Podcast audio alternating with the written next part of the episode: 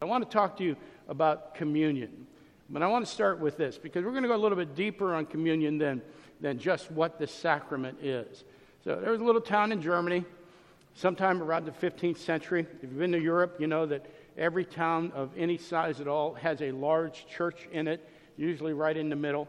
And they were putting up this cathedral, and it was fairly tall. And one of the workers fell off the roof as they were building the roof. And so all the other workers scrambled down, were sure that uh, he wasn't, wasn't going to be able to survive a fall that far. And so they were ready to go down and collect the remains of their friend. And when they got there, they found out that he was alive. He was, well, he was sitting up. He had landed on a lamb, a lamb that was grazing in the, in the field just next to the church. So the lamb was dead, the lamb was crushed, and he had been saved. So I'll tell you what he did to, to remember that event in his life in a little bit. But just keep that in mind as we talk about what is communion. Because I think it's easy to, to confuse the sacrament, this observance that we do once a month here, with what the deeper meaning of communion is, what it represents. And, and what, what it is supposed to represent is our communion with Christ, our relationship with Him, what it looks like, and how, how does that play out in our daily life. I thought it might be helpful to look up a definition of communion, so I looked it up in Webster's. And here's what Webster says communion means it means intimate fellowship or rapport. Now, when we talk about communion, uh, it's kind of hard for us to disassociate the word communion from the sacrament, but I'm going to ask you to try and do that for a few minutes. Because when we talk about communion this morning, we're going to talk about that intimate relationship and rapport that we have with our Lord Jesus Christ. Scripture tells us that when we're saved, we enter into a new relationship with Him and we enter into a union with Him.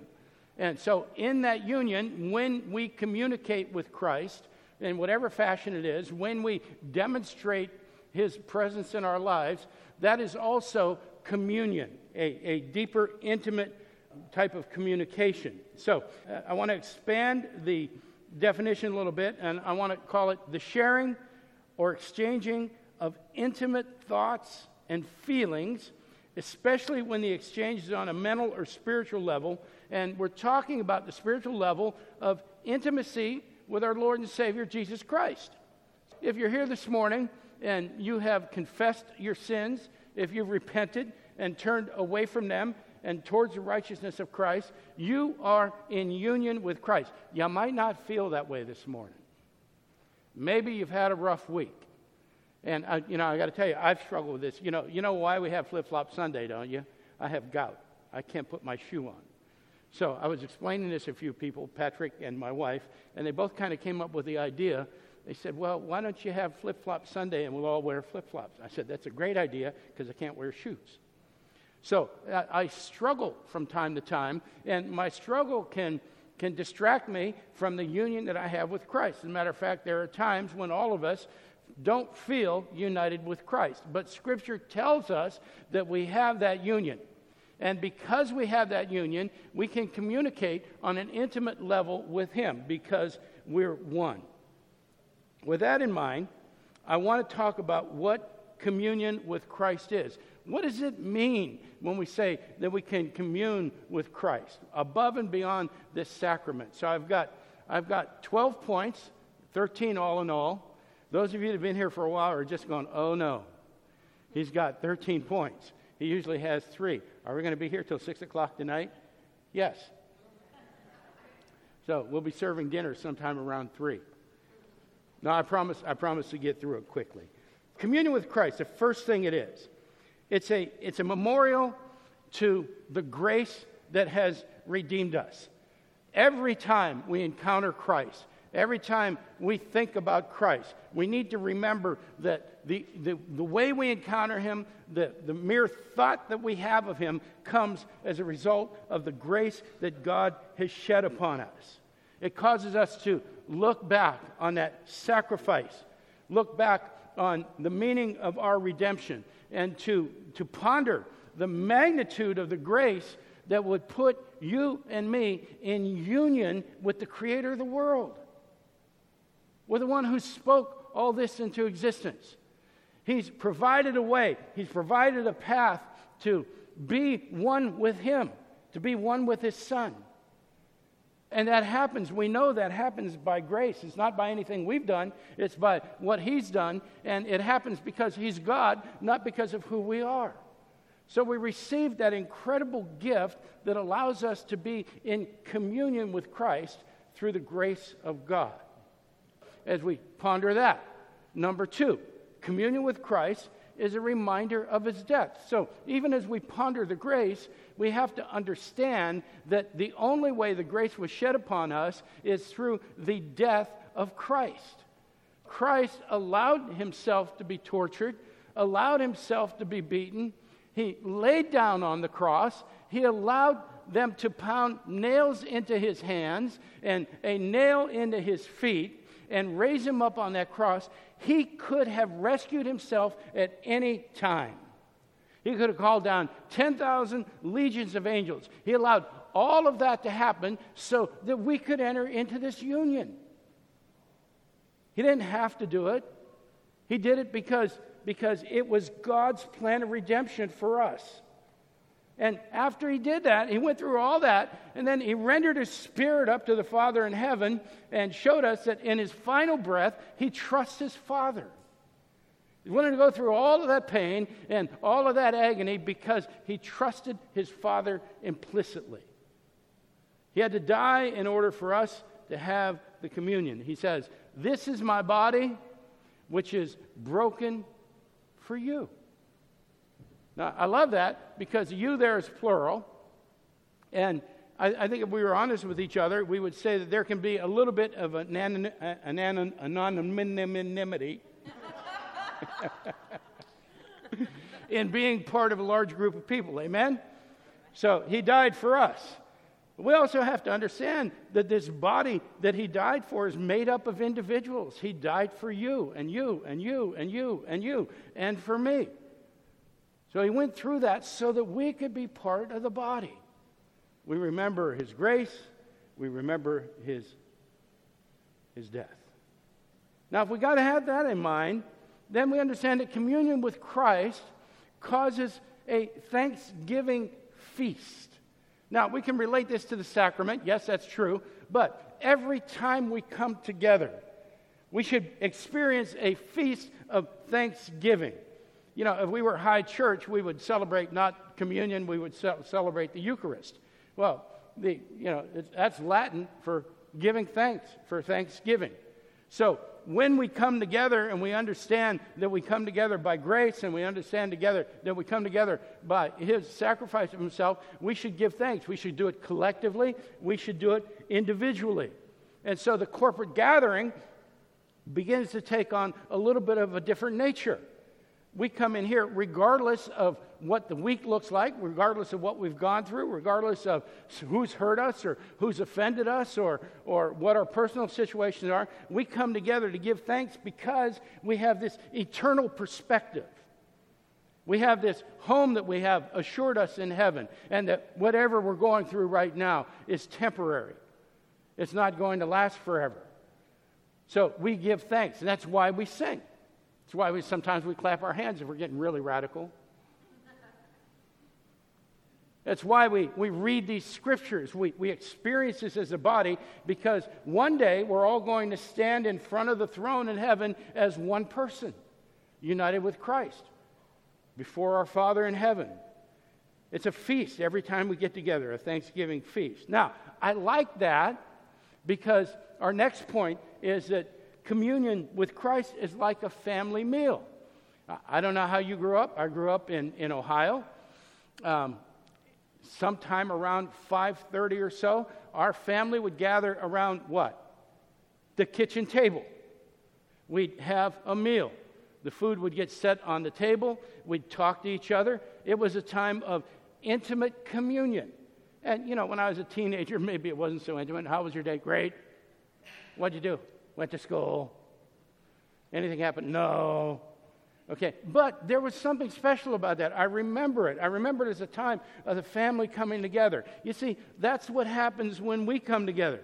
It's the family coming together. It's like the family meal. The most important discussions we ever have, if you stop and think about it, usually occur around the dinner table. It might not be dinner time, but you know when the family sits down at the kitchen table, there's something that we need to listen to. There's something we need to pay attention to. Communion with Christ is like that. We need to give him undivided attention. We need to understand that there's something fabulous and intimate about uh, a meal. The scripture says that he will give us a seat at the table of our enemies. What could be more of a blessing than to sit down and have a meal with your enemy? You know why? You got to put away your sword. You got to put away your shield. You got to become transparent. You got to become vulnerable. You got to open your mouth and shove food in it while you're talking to each other. It, it's an incredible experience, and if you think about it, nothing could be more edifying than sitting down with a group of people and sharing a meal. See, that's what we do because we have this incredible union with our Lord and Savior Jesus Christ. When we come together, we commune with Him at that level that we share with each other when all of our vulnerabilities are exposed. As good as that is, we need to understand number five the communion with Christ is hindered by our sin. Now, let me be very careful about this and very clear. The union with Christ is not broken by our sin. If we're saved, if we've been regenerated, we have that new life, we have that desire to be closer to Jesus Christ, that union cannot be broken. But it can be hampered.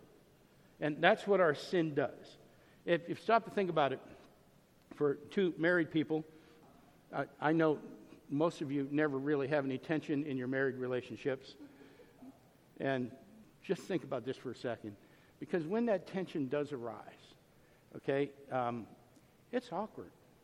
It's hard. It's difficult to address it. Okay? But that tension is never meant to dissolve the marriage relationship. We're supposed to work through that. We don't always work through it real well. I mean, none of us are perfect at this. But that's what sin does to our relationship with Christ. Our marriage to Him is secure, more secure than any worldly marriage we would ever have. But our union with Him is permanent, it's eternal. But we can hinder that union, we can hinder that communion with Him by sin. Jesus says that if you love me, you'll keep my commandments. That sounds great until we start thinking about what it means. If we love Him, we'll obey Him. If we love Him, we won't consciously disobey Him we won't consciously offend him. And the reason we don't want to consciously offend him is because it hinders that intimate relationship we have with him. It doesn't break it, but it makes it harder. It makes it more difficult. It makes it more awkward. And you know what happens if you don't take care of that type of thing? Over time, it begins to build and build and build, and eventually becomes a wall between you. And it seems impossible to overcome. So, we're supposed to confess these things. We're supposed to repent these things. We're supposed to deal with these, things as they come up. And so we have to do what Paul tells us to do in Romans chapter 6. He says, So you also must consider yourselves dead to sin and alive to God in Christ Jesus. And he said, You have to consider yourselves dead to sin. He said, You have to think about this. You have to carefully consider what you're going to do when that voice inside you says, violate the commandment. Okay, now let's talk about how we violate that because most frequently it happens when we get angry with someone. And I, have got to be honest with you. It, it's easy to get angry, it's easy to hold on to that anger. And especially if we're right. Have you ever been hurt by somebody and you have validly been hurt? And, and, and you hold on to that. And, you know, I, I think it's hard for us to understand at times that the bitterness we have over the hurts that we've experienced doesn't hurt the person we're mad at, it hurts us. Because Christ says, be angry, yet do not sin. Yeah, I know you're going to get angry. Don't hold on to it. Don't allow the sun to go down on your anger. So when we hold on to it, we hinder our relationship with Christ, not our relationship with the person that hurt us. And if you've ever been in that situation, you've seen it happen. They've done something to hurt you, you're offended, you don't let go of it, and they're just kind of going along their merry way and having a good time. Maybe God's blessing them and everything. You're going, why is this happening? It never occurs to us because we're right, because we've validly been hurt. It never occurs to us that we need to repent of our anger. You know, and I've told you this before. My prayer has always been, Lord, forgive him, smite him if you can. I'd like to see some lightning come down and turn him into a cinder block, and, and then I'll feel vindicated. I'll feel right. I'll know you're on my side, God. Just, just forgive him, but hurt him. He hurt me. And what God is after is not to smite him because of my pain, but to restore his relationship with me through my repentance.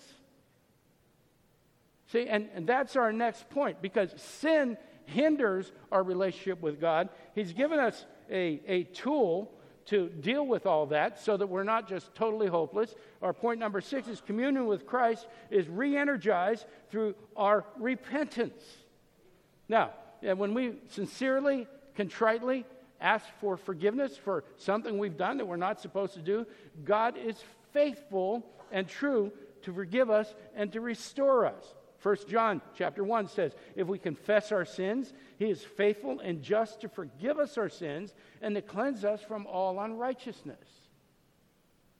It's a tool we have to get back into a closer relationship, to get into deeper communion with our Lord and Savior. Now, I'm not, I'm not talking about the initial repentance that brings us into salvation, that comes along with salvation. I'm not talking about that initial confession that brings us into union with Christ. But this is repentance of the sin that we understand. That we understand that our ongoing sin, our ongoing iniquities, and how they hinder our communion with Christ, and that we want to relieve ourselves of that. We want that burden removed from us. So, with heavy hearts and with grieving sorrow, we, we repent and we ask to be restored to a right relationship with our Father, and that comes through our confession. Now, we know this because it's in the Word of God. And the seventh point we have is that communion with Christ is grounded in our commitment to the Word of God. So we're, we're called to love God. We'll get to that in just a minute. But we really can't love a God that we don't know.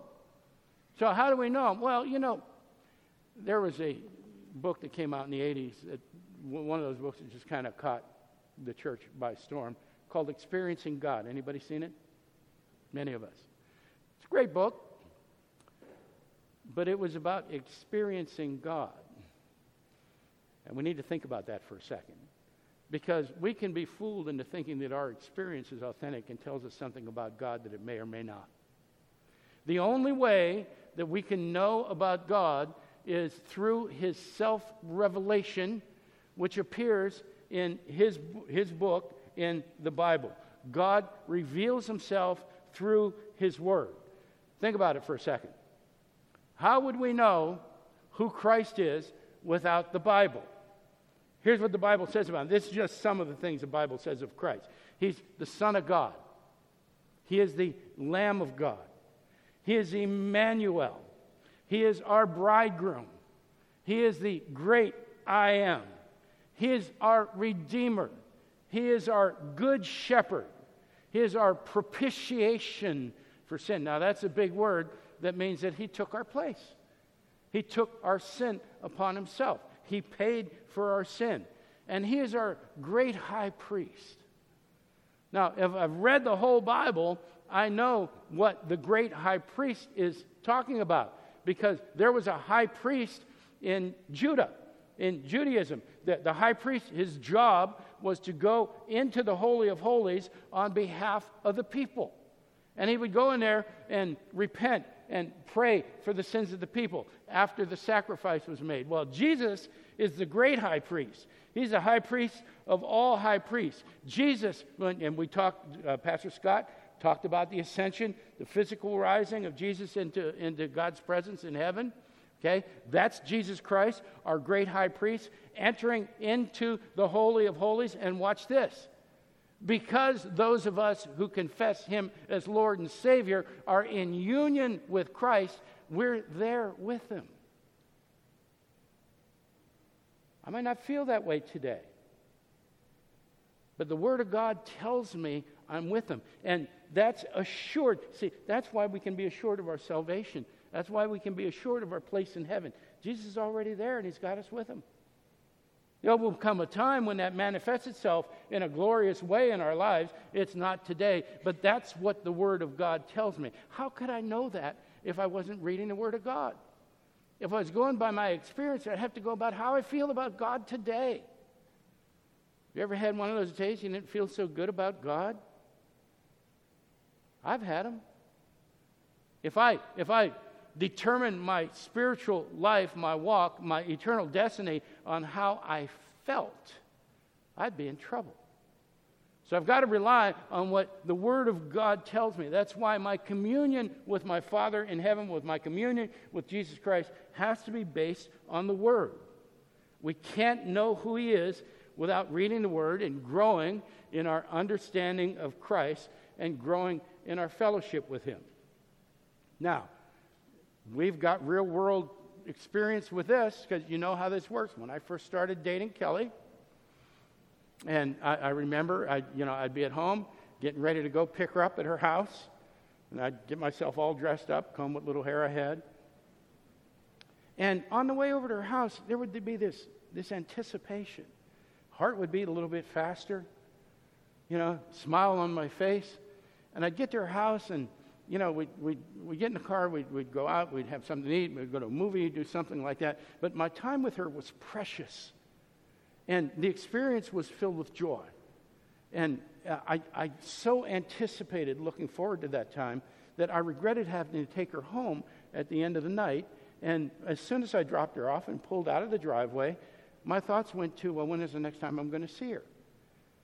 So that's how our relationship with Christ is.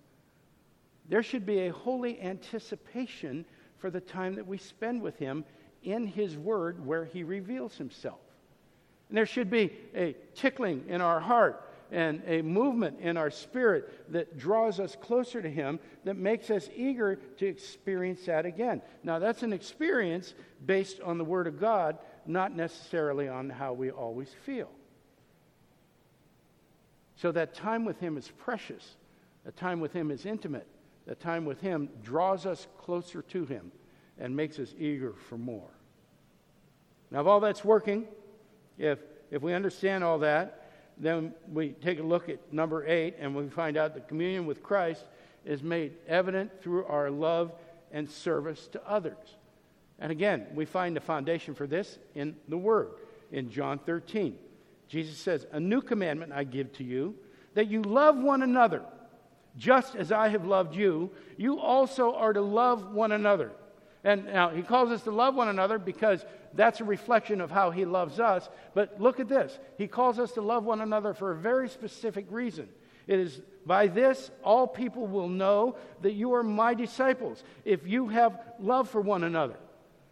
And so later on, Jesus says that loving God and loving your neighbor are comprise everything that the Bible has to tell us if we wanted to boil the Bible down to two guidelines for our life, it would be love God and love your neighbor. And to put it another way, no one can love God and fellowship with Christ without having some love for others. So, our true love, our devotion, and our service to others are an authentic demonstration of the communion that we have with Christ our communion with Christ should manifest itself in how we relate to the people around us. See, this is why these bags are important.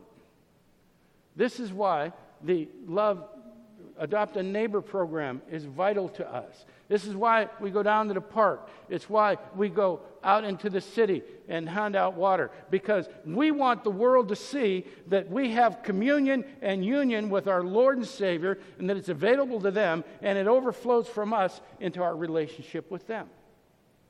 And the same should go with our relationship with each other in here. I mean, that was the first verse that we looked at. If we love one another, then we're demonstrating the love of Christ. So, yeah, and in our relationships here, there can be a little tension from time to time. Amen? I mean, I can't tell you how many people come to church and they've been here for three or four weeks ago. I want to be part of this church, man. I can see everybody loves each other. And I'm like, give it another week. okay? Because sometimes there can be a little bit of tenseness between us. It's okay, it's how a relationship works. If we have our eyes on Christ, if we understand what we're called to do, it's just like those intimate personal relationships we have. We know that Jesus Christ will get us through the tenseness.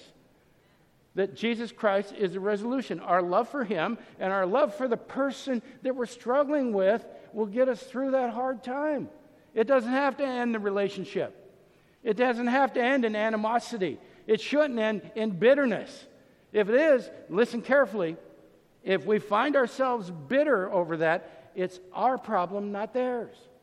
We go back to what I was saying earlier. We need to repent of the bitterness, we need to repent of the anger. We need to humble ourselves and serve and love the people around us, regardless of whether or not there might be a little bit of friction every now and then. See, that's when the world begins to look at us and go, How did you do that? Boy, if somebody did something like that to me, I wouldn't put up with it. Yeah, I did that to Jesus and he put up with it. I guess if I want to be a reflection of who he is, then I should do the same thing. These things aren't easy. This is not painting a smiley face, a Christian face on all of our troubles, but it's a way to work through them. It's a way to validate the fact that Christ is among us. It's a way to validate the fact that Christ is in us. It's a way to validate that we're one. We're one body, many members, one body. As we understand that, we took it, take a look at number nine, that communion with Christ can be tested through persecution and, and suffering. Can we love through trials and hardship? And every authentic believer is going to run into some hardship. It's a matter of how we handle it, okay? Uh, Jesus says in John 15, Remember the word that I say to you a servant is not greater than his master. If they persecuted me, they will also persecute you. If they kept my word, they will also keep yours. Okay? So, he's talking about the world looking at us and pointing a finger at us. It can happen a number of different ways. We can actually suffer persecution for the sake of the gospel. That can happen. I'm going to tell you, we're coming to a day where you might lose your job because you're a Christian. We're coming to a day that you might be denied service because you align with Jesus Christ. Okay, that's persecution. We're not experiencing that right now. But we also have to understand that the trials and hardship can come within. And what do we do about these? Okay, we're surprised by them. We get blindsided by them. I, I thought Scott liked me, and he said that nasty thing about me last week. Now, I'm not going to like him back. But what am I supposed to do with that? Peter addresses it. And he didn't say a nasty thing about me last. Did you? Yeah, you have to think about it. Yes. Peter reminds us, he says, Beloved, don't be surprised at the fiery trial when it comes upon you to test you as though something strange was happening to you. It's God saying through Peter, Why are you surprised at this? Why are you surprised that you're having a hard time? Why are you surprised at their trials? I told you they would happen. I've given you the equipment you need to handle them, I've given you all the tools you need. And by the way, the equipment and the tools are not about the person who's causing the trial, they're about you and your relationship with me. And the way you're handling that can either cause our relationship to go deeper or it can cause it to hinder the relationship. Do what I told you to do. Have some love, have some compassion, exhibit some grace, exhibit mercy. That's what I did with you, God would say. I've given you all those things, and I expect you to model our relationship in your relationship with the people around you. It's incredible. So we can, we can have a hard heart. We can complain. We can grumble. We can look up and go, Why me, God? I mean, David did that, didn't he? I mean, didn't David write a number of Psalms when he was mad at God, shaking his fist? I don't know why you're doing this. Don't you know who? I mean, David was just going on and on. But if you look at those Psalms, David expressed his anger, but by the end of the Psalm, he throws up his hands and he says, But you are God, and I am not. And forgive me. have mercy on me. So he, he recognizes who God is, and he recognizes that there are situations in life that are hard. They're difficult to deal with. And maybe we don't always handle them real well. But when we put our faith and trust in God, God will restore your relationship with Him. The peace that goes beyond understanding will invade your heart and invade your life, and you'll be able to handle the situation. And the great thing about that is when we submit ourselves to what He tells us to do, our communion with Him becomes more intimate. We're drawn closer to Him. That's about those times that you lay your head on your pillow at night and the Spirit whispers to you, Well done, my good and faithful servant.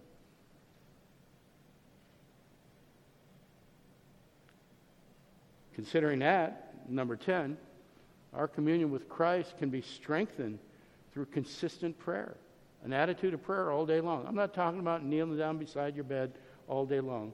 I'm talking about constant communion with the Lord through the Holy Spirit. I'm talking about when that moment comes that somebody says something or does something, rather than saying something or reacting, you take a breath and say, Help me, Lord. Help me through this moment. And when we find out that when we take that pause, when we're willing to consider what the Word of God says about this situation, that our communion with Him goes deeper and we have more strength and more resolve to do the things that He calls us to do. That prayer is communicating with God. You think about that? That your prayer is communication with the creator of the universe, the one who spoke all of this into existence. You can talk to him, and he's given you his spirit to speak back to you, to counsel you, to guide you, to direct you, to give you conviction, to give you com- comfort, to meet you at your point of need. It's an incredible privilege. God's given us prayer to strengthen our communion with Him. So we should be striving to walk in an attitude of prayer, striving to turn to Him in those moments when we don't know what to do. When we pray, we feel more connected. So that kind of starts bringing us back to the beginning with our communion with Christ is a covenant of grace. That union we have with Him, that deep, uh, intimate communication we have with Him, uh, is, is an expression of His grace. He said at the Last Supper, this goes beyond the Last Supper. He said, This cup is poured out for you as a new covenant in my blood. So, what was that covenant? That covenant was we receive grace and we obey Him. God's part is to shed His unmerited favor upon us, and our part is not out of some sense of duty, not out of sense, some sense of obligation, to obey Him, to obey Him out of a sense of thankfulness and gratefulness for the grace that we receive. We know we haven't earned it. We know that we're not worthy of it. We know that the grace comes to us because of who God is, not because of who we are. And because we've received it so freely, we're thankful for it. And number 12, our communion is the source of Christian hope. The fact that we can talk to the Creator, the fact that we've been given this prayer, the fact that we've been given the tools, redemption, uh, confession, uh, to renew that relationship with Him uh, is all a matter of, of grace and gives us hope. Where do we get the hope from? Well, 1 Corinthians 11, um, Paul says of the sacrament, but again, it goes beyond the sacrament. For as often as you eat this bread and drink the cup, you proclaim the Lord's death until he comes. The fact that we have this Spirit in us, the fact that we we have a draw to do the right thing. Gives us hope and faith in that promise that regardless of what we're going through today, there's going to come a day when Christ comes back and takes us home. And when we get there, what we will experience there will cause everything here to just pale in comparison to the joy that we've received. That's what Paul says. This is all garbage compared to the glory to come. So our hope is in the communion we have with Christ. And finally, we understand all that. Then we understand that our communion with Christ is symbolized in a sacrament.